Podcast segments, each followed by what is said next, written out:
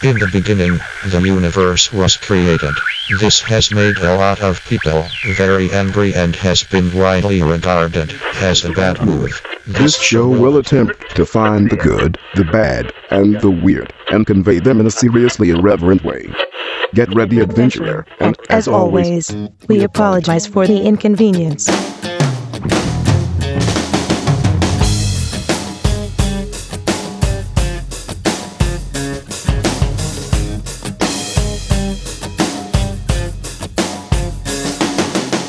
Hi, I'm Steven. I'm Aaron. And I'm John.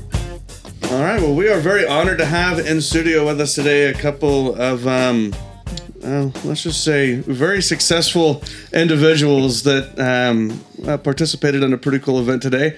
I'll go ahead and let you guys kick it off and introduce yourselves. Yeah. Well, hello. I'm Dr. Shanna Teal of Dr. Shanna Teal and Company. Um, essentially, what I do is I'm a psychologist, but not your traditional psychologist, not a come lay on the couch kind of psychologist. I'm the kind of psychologist where I go into businesses and help businesses and leaders be better, treat their employees better, um, and basically not be such jackasses sometimes.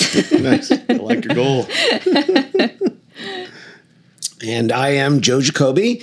I am an Olympic gold medalist in the sport of whitewater canoe slalom, which today takes on a new meaning here in Oklahoma City. does. Right? I mean, Yeah, whitewater absolutely. is now a It's part. here. It is here. I I like to say that I spent six and a half years explaining what whitewater might be like, feel like, and uh, my late friend Jim Chandler used to say, before you have one of these facilities, it's like trying to explain uh, what an elephant looks like to people who've never seen an elephant I, before. that sounds exactly right. and that's part of the landscape now, which is very exciting for this community. And uh, so I actually am a performance coach and performance consultant, and I take my 40 years of experience as an athlete, a coach, and a CEO from in whitewater canoe and kayaking, and apply that to strategies for performing and working and living better. So, what brought the two of you together? Yeah. Fate, I Fate. think, brought Joe and I like together. no, I, I do believe Joe and I's introduction was very much a serendipitous thing. So we were introduced um, by Tracy at Bumbershoot PR, Okay. um, and she's a friend of all of ours. And She's so- really good at that, at getting the right people is, together in the in the right place. Yes, and she will say exactly the same thing that that is her number one Yeah. talent, and we are the beneficiaries of Indeed. Tracy's talent for sure. So Indeed. she hooked us up, and knowing that we had similar interests, similar backgrounds related to performance coaching and working with executives, and um, knowing that I a big part of my work now it's not just working with leaders to be just better leaders. It's really pushing the conversation together about health and leadership. We tend to have those conversations in two separate places. Now we're trying to push that together. And Joe has become my partner in crime in doing that. And with that, we get to use the whitewater as part of the experience fantastic. and create a real um, live leadership lab on the water. Um, the one thing we know for sure is that adults learn best while being active and engaged. We don't learn very well by sitting in front of a bunch of PowerPoints. Like it's not best to just throw you into a room in an uncomfortable chair, just stare at a wall for a while while somebody's exactly. talking. It's the worst kind of learning environment. It's really it doesn't work for our brains and for our bodies for a very long period of time. So I get to partner with Joe, and we get to take our group of folks um, on Friday onto the water as part of our leadership wellness health event. That was exciting. Yeah, it's really really exciting. just you know the fact that we can do this now here in downtown Oklahoma City is amazing, It is amazing, yeah. and being able to take uh, Shanna's I- ideas, her concepts, her strategies, and put them into play in a very experiential way, getting onto whitewater, something that people would just never imagine in a million years they would be doing it. So not only is are it are these ideas transmitting on a on a very physical level? My gosh, whoever forgets like the first time that they have a whitewater experience and no less that being in downtown Oklahoma City. Yeah. So the likelihood I think it's one of the big things with these programs. It's there's a lot of information coming from a lot of different people. So I think for us, and we are Shanna and I are so cut from the same cloth. I think the thing that probably spooked me the most when we met because she is so easy to talk to and was just like having been here for five in Oklahoma City for five years in a place where you guys know it's so easy to meet people. And I'm like, how have I not met you before? Yeah. And uh, she is so uh, we so we are very like minded, but in this space where everyone is saying I can do this for you and I can do that for you, it is like the information is just passing through you. But when you can bring in an activity that really kind of sticks to your to your bones, so to speak, like whitewater, this stuff is really going to work for you for a long time. I've gotten to go whitewater rafting uh, twice. Uh, me and him whitewater rafted um, Clear Creek Canyon in Colorado, Absolutely. coming down out of Right the down mountains I-70. into, into the Front Range, and then um, we It was did, the Arkansas River and, We did the Arkansas River down in Buena and the Vista. Arkansas Valley, and that was an amazing event. Yeah, And when I moved back to Oklahoma, I thought I will never get a chance to go whitewater rafting again. And here you go. Well, so it's really interesting, so when you guys were in Buena Vista, what did you guys do? The Browns Canyon section Yes, of, uh, yes. of of the river? yeah, where you, they, they, they'll stop the raft and then you get to jump off yeah, some we cliffs jumped and off a a couple of cliff, points. and we were wearing wetsuits and helmets. It was and intense. all that good stuff. So what's really kind of interesting about the experience, and so Shannon and I could we could go to Colorado and we could run this event on a natural river, right? Mm-hmm. And you guys know, and I think for people who've been rafting on that section, but you'll get a good rapid, and then there'll be a long stretch of flat Yes, water, yep. and there'll be a good rapid and a long stretch of flat water. What is so cool about our rapids here in Oklahoma City? They don't stop. It's It just is- one stretch of rapids. you are continuously Nice. flowing downhill from the top pond to the lower pond. And the reason that is so valuable to us in the context of skill development and, and really practicing them in a very real and physical way is that if you get off course, so to speak, and by the way, who doesn't get off course in life, Uh, right? yeah.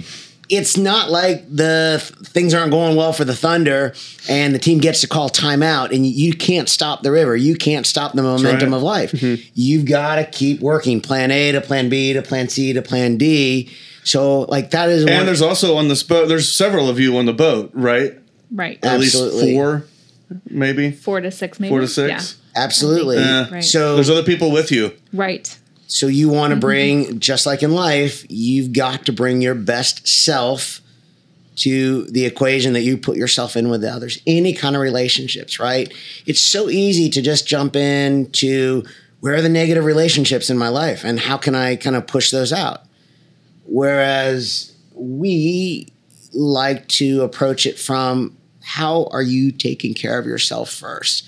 Like how are you expanding your own capacity? Now, is this the health perspective then? It- well, it's all of it. Yeah. So, you know, with the way we define health is I think when you say health to people, the first thing that comes to mind is what? diet. I mean, what are you eating? Diet and exercise. And the exercise. first thing that comes to Yeah. mind now is just I, I've been re- there's this little quiz here that we might read some of later, but I just the thing that comes to mind for me now is I'm I've turned 40 this year and I've tried to do healthy things. Yeah. When I hear the health the fir- the word health now, I just feel confused Absolutely. because I've read so many things and been told to do so many things and I don't know how to start or Yeah. what path I should take. You know, and you are exactly like everybody else out there. I think because one, we all we're all intelligent people. We all know we need to be healthier, right? And we all in our professional lives all want to keep growing and getting better. So our program and our conversation is pushing those two things together together and creating a place, Aaron, for people to start.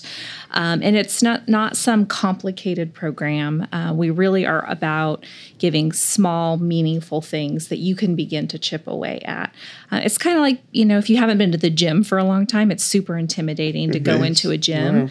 I'd say that's the same thing about people in the health conversation right now. People are intimidated by it, and you go online or you read the newspaper. Even this morning, as I was reading some things to prepare here, I found four different conflicting pieces of information about one of our little questions on the quiz, and we can talk about that later if we want to. Uh, but there's so much conflicting information. So, what we are doing is we're creating a space, we're creating a community. This is an inaugural event in Oklahoma City. We're also going to be doing other events in San Diego and in Denver starting next year. and these are all going to be favorite lead cities? events. Yes. What's that? These are all lead well events. all lead well events Okay. yes spread out across the nation we're picking san diego and denver because i have connections there i used to awesome. live there Yeah, those, they're those awesome are great places. cities to connect. I used to live. I lived in Yeah. Denver for ten years, and I would visit San Diego almost every year. Yeah, they're just such great cities. Um, so we want this idea of lead well. Lead doesn't have to mean you're in a leadership position. It means you want to lead your life in a better way.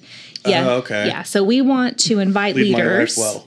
Right. Well, we want to invite leaders, of course, business leaders, community leaders, but we also want to invite ambitious, achieving professionals like yourself, right? That just want to get better, find small things to do to help manage your health. And again, health isn't just diet and mm-hmm. exercise. We really look at all of health. So, health is very much the physical as well as the cognitive, the emotional, the social, the relational, It's a holistic approach. Absolutely. The financial and the spiritual. And we're not afraid to say spiritual in Oklahoma anymore Good. and you're right. because we know it's part of health, right? Right, it is. It totally. Well, I think on on your website you, you use the phrase "connect the dots." Yes, absolutely. and Yeah. uh, so that's kind of the approach of hitting all of those facets, and that they all work together. You know, one yeah. helps the other. Absolutely. And we try to do it from a smart place, right? Because we're we want to inform people about your brain, but we're not going to give you some heady academic discussion about your brain. We want to inform you about things you can do for your nutrition, but we're not going to bore you with a bunch of facts about how many carbohydrates you really should eat on a day-to-day basis. We want to give you tools to really help you get back into your body, reconnected to your health. Uh, one of the things we really believe in is bio individuality. So ev- we look at everybody's health system, we look at your environment of your body uniquely. You know, there's some things that cut across all three of you guys, four of you guys, um, across all of us. And then there are some things that would be very specific to you, for example, John. And so we really try to um, meet everybody's needs in that way and provide education that's, not confusing, right? It's accessible, it's fun, it's smart. And we like to have fun and we like to laugh and we like to talk about things like digestion and how that impacts your Right. overall health and your immune system. You can imagine it gets a little raucous when you get a bunch of people in the room talking about their digestive Well, let's talk health. about your little quiz the here. food conversation. Question five on this lead well quiz is how many times a day should you poop? Well, yeah, there you go. Do you guys know the answer? Um, I I want to say two. Okay. All right. Stephen, you want to weigh in? Um, I'll go to the edge and say five. Ooh, okay. It's a lot of time in the bathroom. No real reason why. Just that May also depend on what happened the night before, and then how much coffee I've had in the morning. oh, no. Right. Let's go with. Yeah, let's go with two. Okay. All right. Joe, you want to weigh in? This is not how many times do you actually. It is. Yeah, no, I theory. understand. I'm I'm gonna take the. Uh, remember that t- game show, The Price is Right, where someone says one dollar to go underneath all that. I'm on one. One poop. I'm taking the Price is Right strategy. Yeah. Okay. Well, this is one of those questions if you look up online. And, you know, I think the poop conversation is a funny conversation. Sure. It's a very strange conversation for me to have, by the way. I grew up with a Southern grandmother who we did not talk about these things. the F word in her house was not the F word you would typically think. We weren't allowed to talk about passing gas in the very traditional word of that. Um, so this is my own evolution as a person to be able to talk about this. But as I and and that's being funny, but all seriousness, Sure. our gut health and the way we're digesting food, the way we're getting rid of waste and toxins in our body is the most important piece when it comes to our health. And so, how many times? The range, if you look up at the research, it's about one to three times a day. Um, and it will vary for people, but absolutely one time a day. If you're not going every day, what's happening is you're holding on to tons of toxins, tons of waste. And then the downstream impact of that is really bad for everything from our gut to our skin to potential downstream effects of autoimmune disorders and all kinds of stuff. So it's a big deal. We have a friend that uh, has great conversations about poop transplants. Oh, yes. That's part of the area that, that she studied. yeah. And uh, there's diseases where, yeah, you a person might require the poop from somebody else to get the good absolutely. bacteria in their digestive tract back in correct working order. Absolutely right. And we are, you know, we're in a place, and one of the foundations of our program is yes, we do on the physical aspect of health, we do start to dive into people's diet and nutrition mm-hmm. because food. Food nowadays is either our medicine or our poison. And so we wouldn't need to be talking about this idea of a poop transplant, Right. if you will, Right. if we were getting the right nutrients from our food, and we're just not. Well, that goes to another question. Um, why do we have cravings when we are stressed? That's Mm. question nine on this. Yeah. Um, yeah, why is that? Well, we have cravings um, when we're stressed, typically because they're, first of all, cravings are not all bad. I think that's one of the first myths we have to dispel. If we have a craving, you know, some people will say they have a daily craving for chocolate. Um, when we have cravings, it's usually because we're deficient in some minerals in our body. When we're stressed, we're trying to counteract the that stress by having something good. And usually, foods that we crave when we're stressed are High fat, high fat, high sodium. high sodium, high Sugar. sugar. Right. Yeah. The reason we crave that is because there is a, when we eat those foods, it turns on the reward and pleasure centers in our brains. And so we already have a very old reward mechanism built into the animal brain to reward us when we are stressed. So naturally, when we're stressed, the body seeks always to find its own balance, its own homeostasis. So that's why we reach for those foods because they feel good. Now, reaching for those foods one time when you're stressed, eh, not a big deal. We all do it. But when we, what, what happens is because those reward centers are so incredibly powerful, we set ourselves up to keep wanting that over and over and over. So that's one of the reasons. that was that was always the big thing for me uh, in when I was working as a CEO for USA Canoe Kayak here in town, and you know I might try to start the day with a couple of good choices, but gosh, when it got off kilter, it was like you, you inherently knew that the next bad choice was like right around the corner, and the next one, and the next Yeah. one, Yeah. and they just they you just they, like you string them together. Absolutely. Yeah. And the other thing when we're stressed is we're getting a big boost of cortisol, right? You guys all know that that's our stress hormone.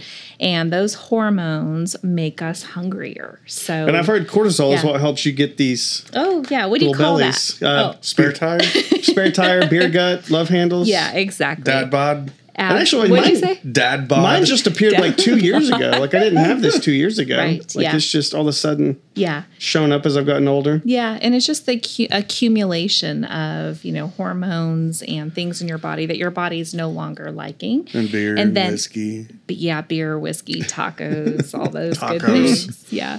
But it, it is just that slow accumulation of that cortisol in our body. So it didn't just happen for two years. It feels like it did, but actually It's it's been a slow, gradual process.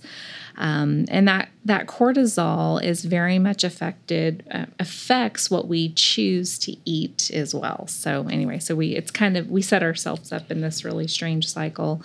Um, we often think, oh no, I hit 40, there goes my metabolism, you know, we're screwed. You know, I went to the dentist this week and I have a cavity and I thought, God, I turned 40 and it's the first cavity I've had in 20 years. Yeah. And I'm probably the healthiest I've been. Does it make you feel li- like you have some kind of like sense of failure or something because you go now you've got a cavity and I'm supposed to have a cavity at this age? Yeah. Well, Joel, you were saying that, that you know there comes a day like if you're really stressed that you make a bad decision and then that seems to aid in the making of another bad decision, Yeah. and it just kind of builds on each other. And um, one of the things that I feel like your lead well quiz might get at is when you consistently make those bad decisions, you form bad habits. Yes. And those bad habits, I feel like the older you get, the more they pile up. And in order to achieve health, and I've I've gone down many paths before of trying to get healthy again or improve my health, and it seems like they always start with breaking a bad habit. yeah. Got to break this bad habit.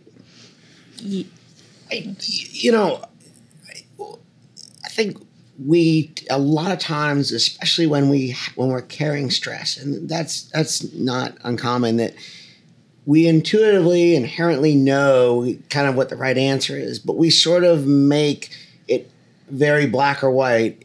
This is the good way, and this is the bad way. And one of the things, and I think one of the way, you know, I told Shanna my story about this period of being really unhealthy in my life, and I, I didn't have the uh, I didn't have the luxury of having Shanna to kind of help walk me through this. I was just figuring this out very slowly. So I'm so lucky that I kind of this happened for me this way. She, I can tell her the story, and she can put all the science behind it. Why, you know, why it worked, basically, which kind of comes back to that commonality.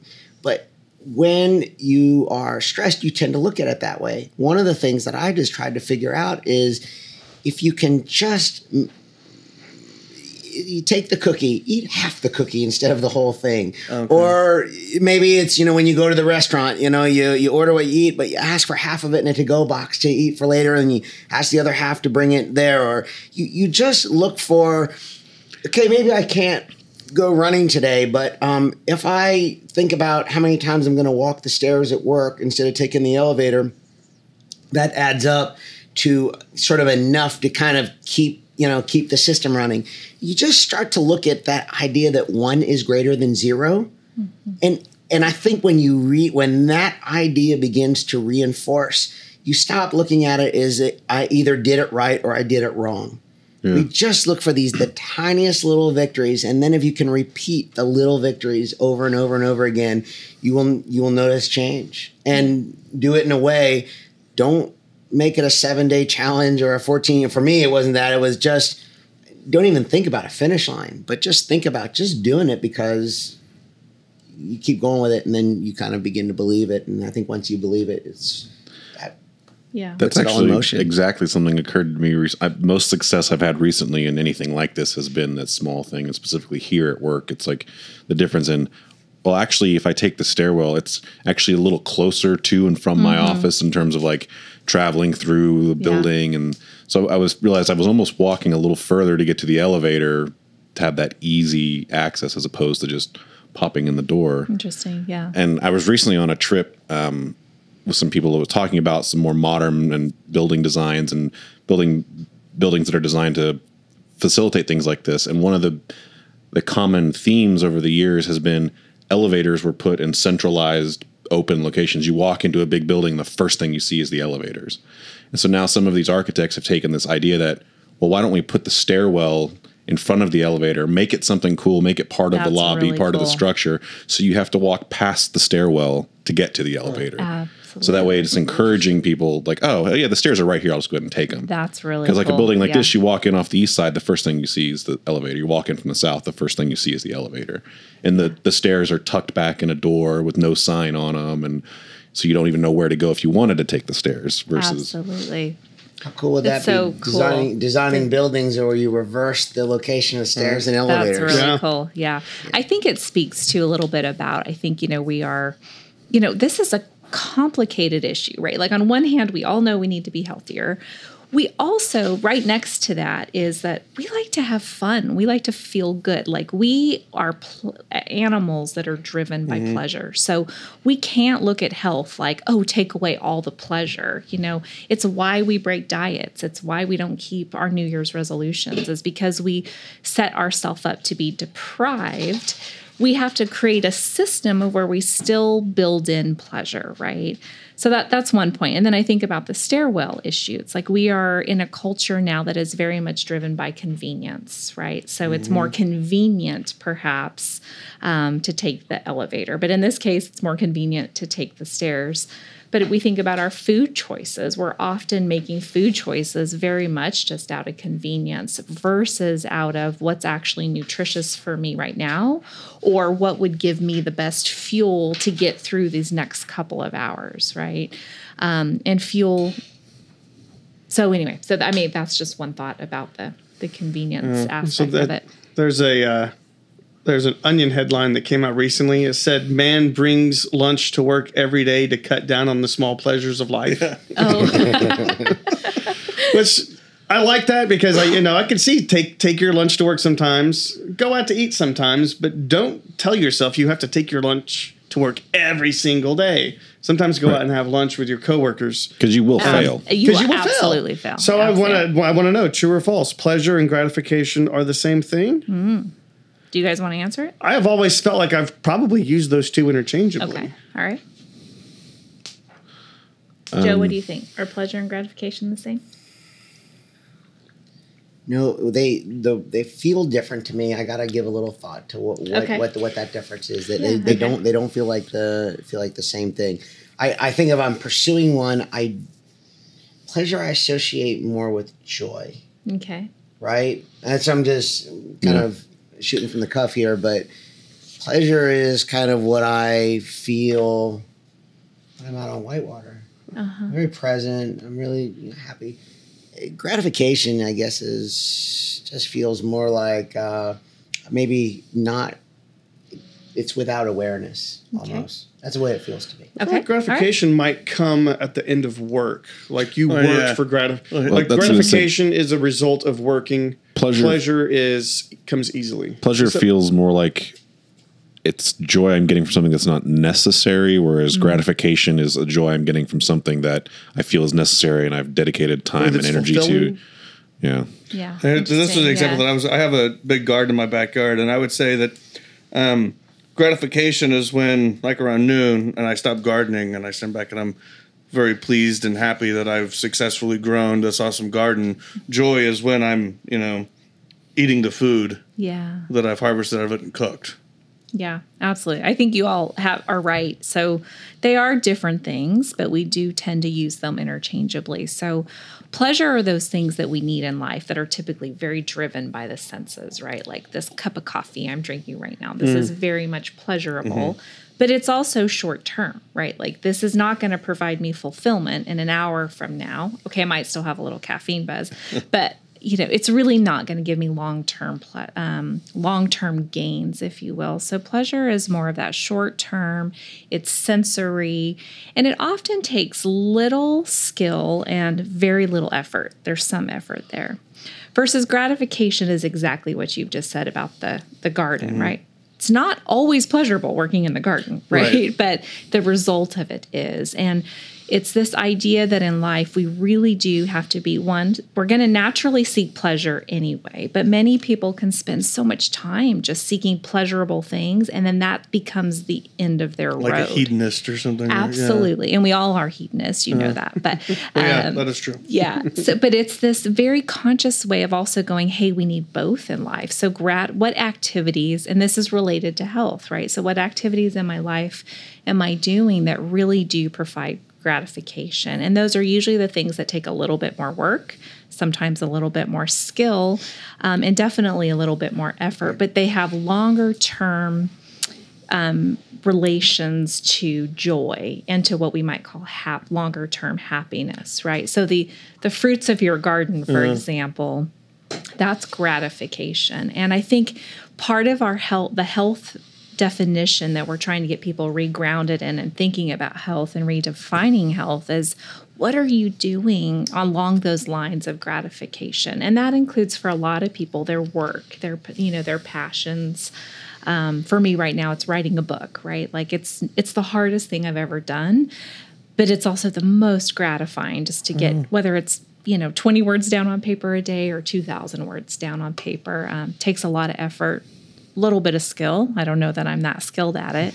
Um, but it is something that every day pays off. Um, so does that make sense? Yeah, absolutely. and so what, what's the point and how's it related i guess would be a you know a way to think about this is that we have to we're such a pleasure driven society and that that people begin to define health and their health behaviors related to is it pleasurable or not. And if it's not pleasurable you know forget about it. I'm not going to waste my time so One other thing that I think about is the like the reward center of the brain, like when you've made it through some rapids, yeah or for sure once I get to experience it, finally the, the rapids that are open here, that that sensation that I'm going to have once I'm off the boat and have made it through those rapids. I mean, that's that's a sensation I never would have thought I could experience in Oklahoma. Well, I know City. right now, just driving by and seeing it, like it doesn't really mean anything to me, but I know once I do those rapids that every time I drive by it after having done it, I will look at it like, oh, there's the rapids. Like every just Yeah. seeing it will kind of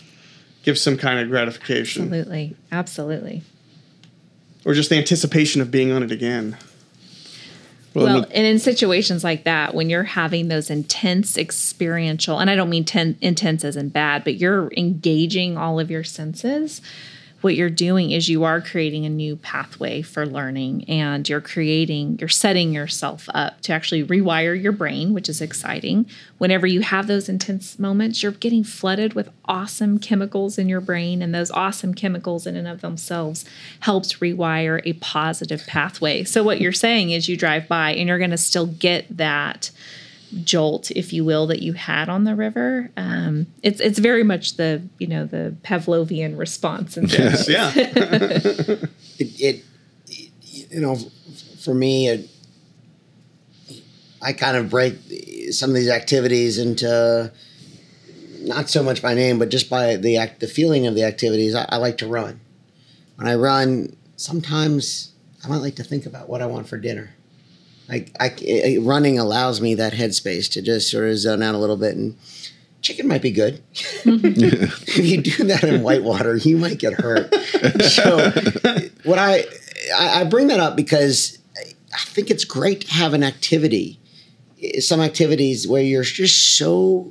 deeply engaged in what you're doing. You're not thinking about what's for dinner. You're so present. You're so Right. aware. Mm-hmm. And I think just the way you just said it, it is like a guarantee that you're not going to be thinking about crappy things. Yeah. You Right. know, and the things that are dragging Right. you down. You are going to be 100% present in what you do.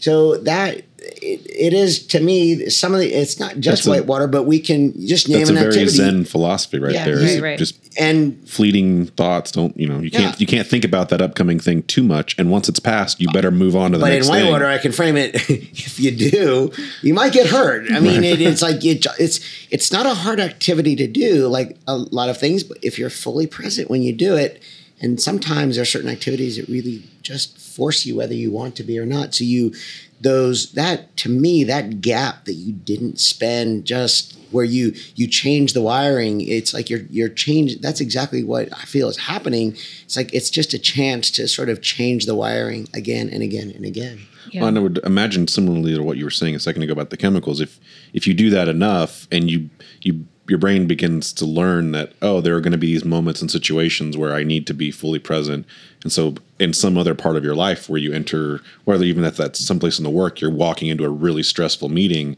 You might be able to sort of tap into that same thing. Okay, I need to go in here, focus on this meeting, answer these questions, deal with it, and not let concerns about my kids school day because something else or not let the concerns about is my car going to make it home because it was making a weird Yeah. noise you can focus on that task at hand and I think I was, I was going to say I think one of my favorite things to sort of to talk to Shanna about is that you do you want to be in a situation where you hope that happens or do you want to maybe learn some ways where you can practice that? Because if you practice it and there it's not a hard thing to do to practice each day then you become more likely to execute in a uh, an almost in a way where you'll you you'll do that without even think, thinking Right. about it, right? It's like anything. It's a That's practice. interesting. It's a concept I would not have thought to associate with practicing. Right. Right. Right. Well, and one of the things we like to do and train, which we're, we're really taking a big stand on, is training these adults, um, people just like yourselves, on ha- on mindfulness techniques. Right? There's a lot of research on mindfulness now. I think it's even becoming very commonplace. But training people off the water, if you will, on how to do that, so that when they're on the water or they're in an intense situation, they kick into that or even a less intense situation. I have to have a tough meeting with my boss today. Could be intense, I don't know, right? But kind of ac- accessing what you have learned away from the actual event itself. And so we can train this. We can train this by with some focusing techniques. We can train it with just quiet time techniques. We can train it with breathing. We can train it with meditation.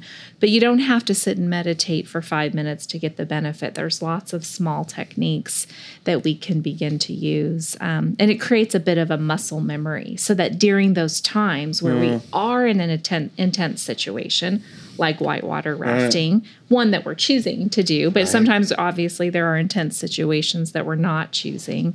Um, we're better able to handle that because what we are we we're animals at the end of the day right. Is unappealing as that sounds to some people. It's we are animals. And so we it's like we have to learn to manage that fight flight or freeze response.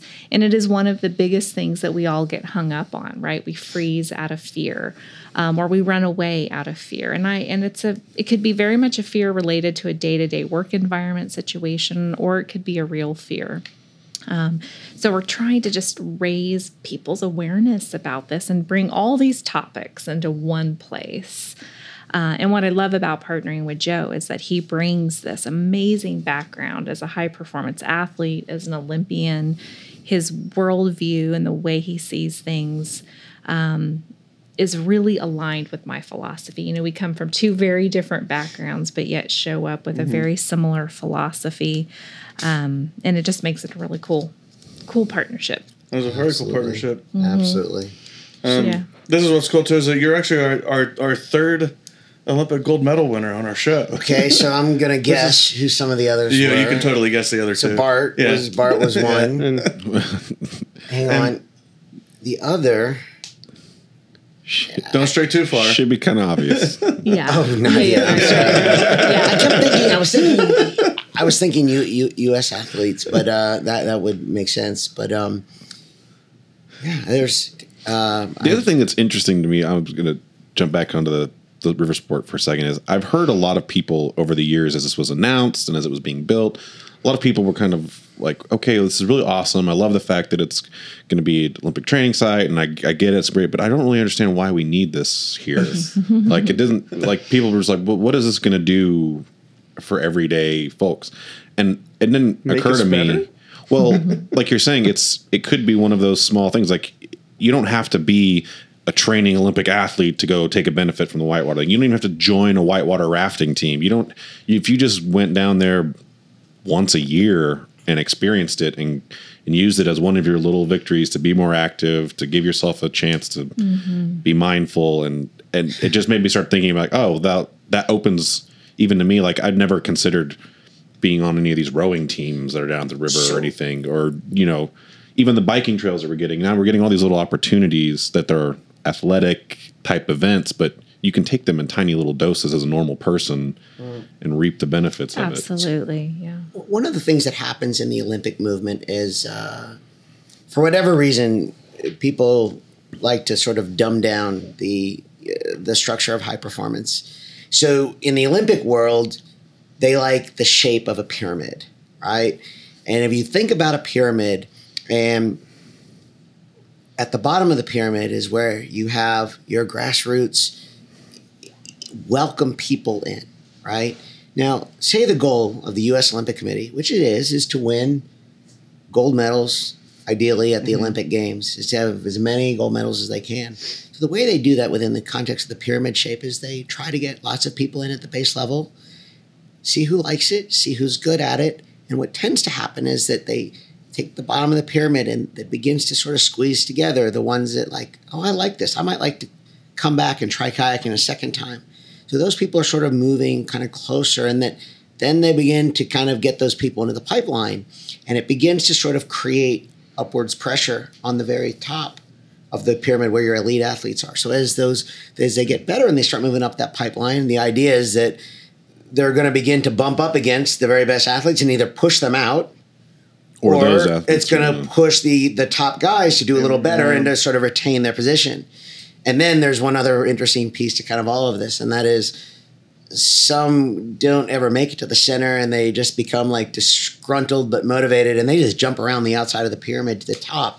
But at the end of the day, it's still uh, the me as far as the media goes, it's still a gold medal for the United States if they if they do that right at the Olympic Games.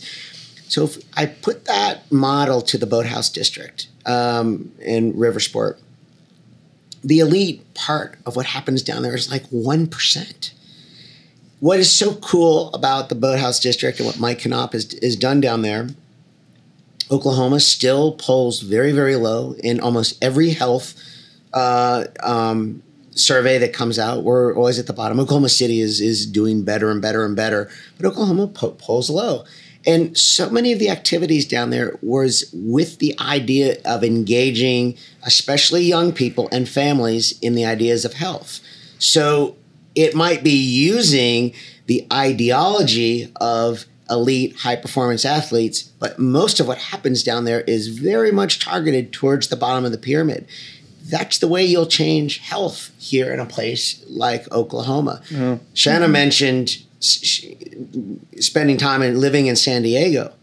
It everybody works. Everyone is. It's like it, you can't live in San Diego without Yeah. like getting outside and and walking and riding. Human powered everything is. It's mm-hmm. it's really cool, and it's not that one is good or bad. It's just everyone is always just trying to do a little bit better.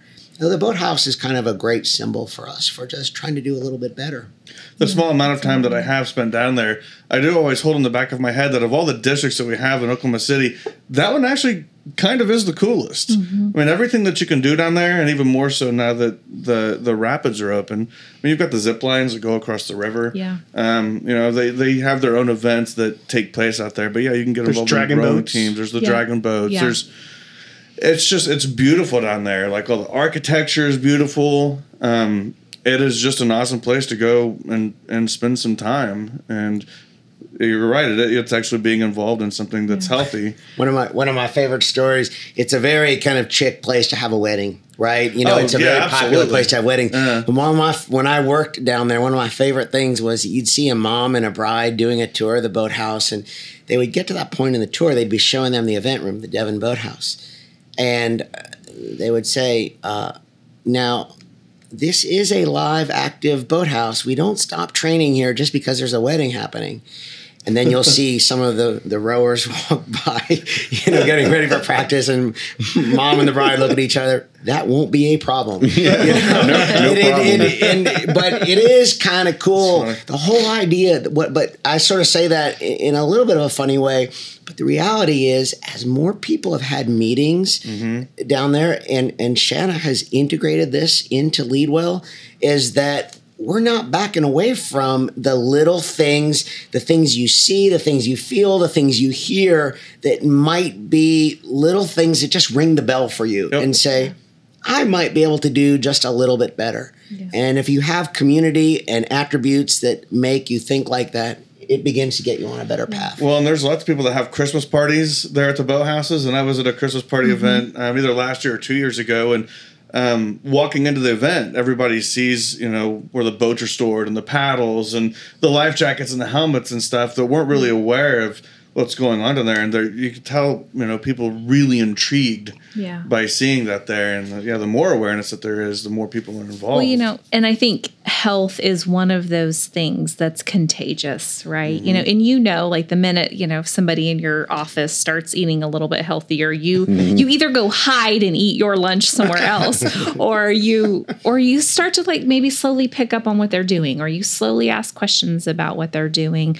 None of us want it forced at us, right? We don't like the person who's an extremist that comes in and says, "I'm on ABC diet. Everybody should be on ABC diet."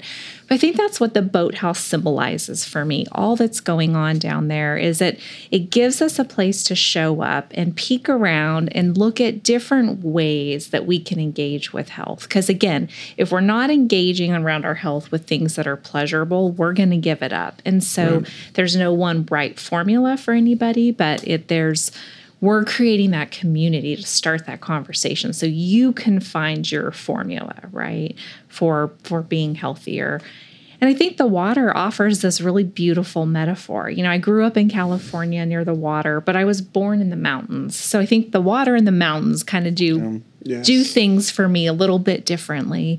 But i think this metaphor of the water down at the river district the metaphor of the white water it's very much part of life. And i think it, it just gives us another way of looking at our health kind of getting in touch with nature too. I know that might sound a little bit out there but um, health is a total experience and it's very much we are creatures of our environment we're creatures of nature and so Well, and I love the correlation of just the the turbulence and change of whitewater rafting and Yeah. correlation to turbulence and change in, in life because they they really do feel so connected. Absolutely. Um, you know how people used to say, oh, or P- and people still very much say it, oh, I need work life balance. Right. Right.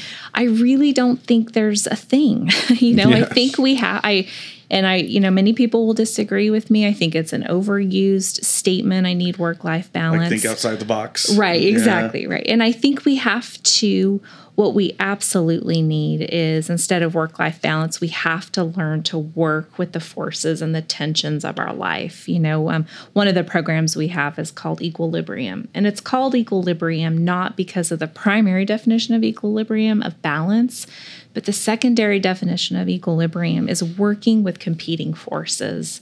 And that's what we have to do. We've hmm, been preached at work life balance, work life balance. No, we have to learn to work with these tensions, with the complexity of our environment. And whitewater is such a cool way to do that. So I'm really curious about the last question on this test. Oh, which one is that? Blank is recognized as the imbalance or blockages caused by poor habits, stress, negative emotions, and lifestyle choices. So what is that? Why are you looking at me like that? I don't know. I want to hear your Do answer. you already know the I don't answer? know. I don't know the answer. Um, I honestly have no idea. Blank is recognized. depression, It could fit. Yeah. The answer is illness. illness. So Okay. absolutely, depression would fit there. You know, um, a really good friend of mine, um, Dr. Steve Aguilar, he is a physician in San Diego. He'll be with us the day of Lead Well, and he is coming, and he's only going to speak for a short period of time. But Dr. Aguilar is going to say, he, the first thing he talks about is he says, "I'm Dr. Aguilar, and I'm part of the problem." and he is making an ex- a very bold statement around this because he has spent his career in the emergency room or emergency department. And he has said you know it's just fascinating because he was trained very much as a western physician believes very much in western medicine. But over the course of his career is start to go wow you know the people that he sees in the er 75 to 80 percent of people that are coming in there are coming in with lifestyle related issues and illnesses so things that are treatable with diet, nutrition, exercise, um, challenging yourself to do something different, different, um, working on your relational health, working on your emotional health. Um, so I just think it's really interesting to see it from his perspective too. You know, somebody who very much was trained in one philosophy, he's beginning to shift and go, "Wow, this is very much a lifestyle, many lifestyle issues." So, illness it's about another- imbalances and blockages by Yeah. poor habits, stress, and negative emotions and lifestyle. And then the true or false touching is an important factor in having a strong immune system. And I would say that is astoundingly 100% true. Yeah, It would have to be. yeah, um, That's one of the things that I'll often talk to people about is are you Because- a person that hugs or not? Because that's how you spread disease and therefore boost immune systems by Right, touching people. It's how you build your immune system right. by You sharing. get sh- by sharing germs. But that's you know I think there was an, something I read the other day that said um, you know hugging is one way that releases uh, I forget- Oxytocin. Yeah, oxytocin. Woo, you guys are smart. So Yeah. You know, I was in Target a couple of months ago and I um there's a woman and I and we both kept running into each other in, multiple aisles. It's like I'd go around an aisle, she'd come around an aisle and our carts would almost hit each other. And I finally just said, "You know what? We've run into each other so many times. Why don't we just give each other a hug?" And she goes, "Okay." And like I just hugged this random Are you serious? stranger. Yes, I have never done this before. I hugged this random stranger. great story. And it wasn't even a like, you know, a little what do you call those? Those light fake Yeah. hugs. You know, Yeah. it was a full on embrace. yeah. And she bear hugged me and it was awesome. And she said to me, I just read that hugging releases oxytocin. and I said, You're right. So so we went on our way in Target, you know, on this awesome. oxytocin high. But you know, hug you know, obviously, I mean clearly hugging strangers releases it, but it Sure. also, you know, when we're engaging in touch with our mates and our kids and I would almost wonder if like hugging a stranger releases it more than hugging somebody that you're familiar with. Oh goodness, you're gonna take us down a whole different I'm not, so I'm not sure we have. That's going to be uh, part two of this part episode. two. Wait, so that's true? That's true? Well, let's see. All right. So you've brought up the interesting piece about habits and habituation. So anything we do for long periods of time that become a habit uh-huh. no longer releases the same jolt of dopamine and oxytocin. So it means you need to be touching your partner in different ways, engaging in different ways, and changing it up, honestly. Um, because if we do too much, too many things for the same period of time, the brain doesn't release the same chemicals. So even even a surprise for your partner, even if we moved past the touching for a moment, I think we should have that as a part two to this conversation. um, but even just surprising your partner with something um, out of the blue, and it could be a, it doesn't even have to be financially driven. You know, making the bed or or doing the dishes or um, buying them their favorite Like acts of service something, or something absolutely right that can also release um, those good chemicals in the same way It's also a good excuse. I don't do the dishes as frequently as you'd like because I'm trying to. Because if I do it trying to day, make you them- won't appreciate it. But this this idea applies to so many things beyond. I mean, just if you go back to the the pursuit of an, an athlete that is doing a, a training, you don't find ways to extend, push out the boundaries. Um, it, it it it gets still you you you're not you're not getting better. Not, so it applies to everything and. It, you know, if uh, you know, I I kind of went through this. I sort of developed, you know, my little morning routine, and then you do it for a while, and it it gets flat. And so it's like, where does the um, where's that sense of push absolutely come from? absolutely And what is uh, you know in finding that way to push and and on any level, physically, mentally, emotionally, spiritually, I think if you find ways to do that, but it's it's a practice, and you got to remind yourself. Shaking it up. right Yeah. yeah So we're going to have to wrap up. okay Information about Leadwell. Where can we yeah find more? so uh, leadwell you can go to my website it's drshanna.com backslash events um, and you'll learn more about leadwell.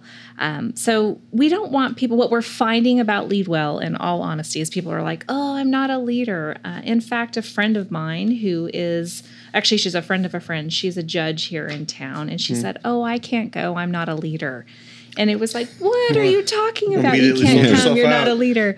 Um, and I think it's this this fallacy that I have to have a certain title or a certain position or be at a certain place in the hierarchy of an organization. I think more than anything, we want people to know, no, if you are a professional, if you're an individual and you just want to lead your life better, be healthier, lead your life, lead your family, lead your community, and or your business, wherever you are in that, that you're mm-hmm. welcome to come. This is open to everyone. It is open to everyone. Yeah, absolutely. And, you know, we're having so much fun. The people that have already signed up, they're from all walks of life, all industries. We have some higher ed folks, we have corporate folks, we have people with small businesses, and we have people that are just like, you know, that are just kind of cool people, cool influencers here in, in town that are showing up because they just want to be a part of it. Are you going to be at the one on May 20th? Oh yes, Okay. I would not miss this for the world. And so, and then, uh, first of all, I am so excited about just being in the room all day.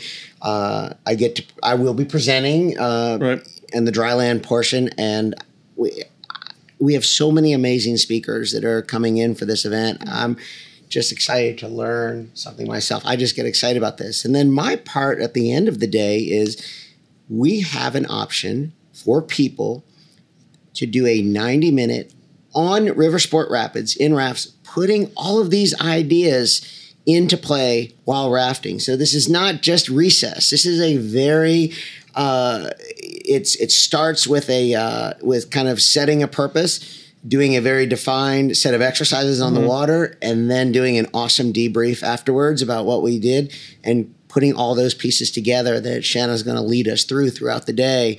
I, I, I'm just I That have- sounds intensely awesome. I am so excited about this and um, and to be able to do this with, with Shanna and the ideas they they are just they are so perfectly suited for the whitewater part. So people have that option when they sign up for the event. They, they can just for um, a small for a, a really a small premium upgrade. Essentially, they do that they get out on the whitewater. We're gonna we're gonna make several runs down the course. Several. You should. Yeah. Oh yeah, this is Really? not one run. This is be we're gonna make at least four runs Need down, start, four, uh, four, four runs down the channel. this day. Yeah. Yeah. And then the people who choose not to do whitewater, we want people to know because there might be a few people that are intimidated Sure. by that. We have, so that's kind of one leadership lab. The other leadership lab is we have a food as medicine leadership lab where people are going to be able to engage and do a bit of a cooking class. Um, and that will be in partnership with Provision Kitchen and my buddy Scott Shower, who's the executive chef at St. Luke's Church. So together, people are going to have a whole nother experience going on if they choose not to do the whitewater. Um, and then we're doing another lead well later in the year. So if you miss one, you can kind of come back and cycle through. Next Are there still, August. at the time of this recording at least, are there still spots for May 20th? Absolutely, yeah. We still have spots. We And a invite friend of ours, to Jill sign up. Is going to be a speaker. I Yes, believe. Jill's going to be with us. She is From such Citizens, an amazing woman. Citizens Bank of Edmond. Absolutely. Jill's going to be with us. Um, I have, I told you, Dr. Aguilar from Mm-hmm. San Diego. I have another um, doctor and friend, Dr. Stephen Jones. He'll be with us. Um, a woman in town, Tisha Tate, she's coming and she's going to do kind of a mindfulness uh, segment for us, mindfulness breathing. Um, another uh, amazing woman in town, Alexis Persico, she's going to do a little bit of chair yoga for us. So it is a multi-dimensional day that everybody can participate in. Everybody will get little bits of what we offer, um, and hopefully they'll want more. Awesome. Well, thank great. you, Joe. Thank you, Shanna. Yeah, thank you guys. This has been a lot of fun. We look forward to yeah, it. Thank you. Thank you guys. All right. We'll see you next week. You've been listening to The Wafty Show with Stephen, Aaron and John. As always, we need to thank Joshua Path for the use of our theme song Cement Truck off the album Between Heaven and Jonestown, recorded by the magnificent Kurt PR. Kurt's awesome. That is available on iTunes, CD Baby, and anywhere the internet can be found. Remember, as you go out to visit our local places and events, make sure you take care of those who take care of you. Tip your waiters, waitresses, bartenders, musicians, and artists. They're out there working hard for you. We come out with a new episode every Monday. You can find us on iTunes by searching We Apologize for the Inconvenience, where you can subscribe, rate, and comment. You can find us on Twitter and Instagram at Wafty Show. Facebook.com slash Wafty Show. We'll, we'll see you next week. Woo!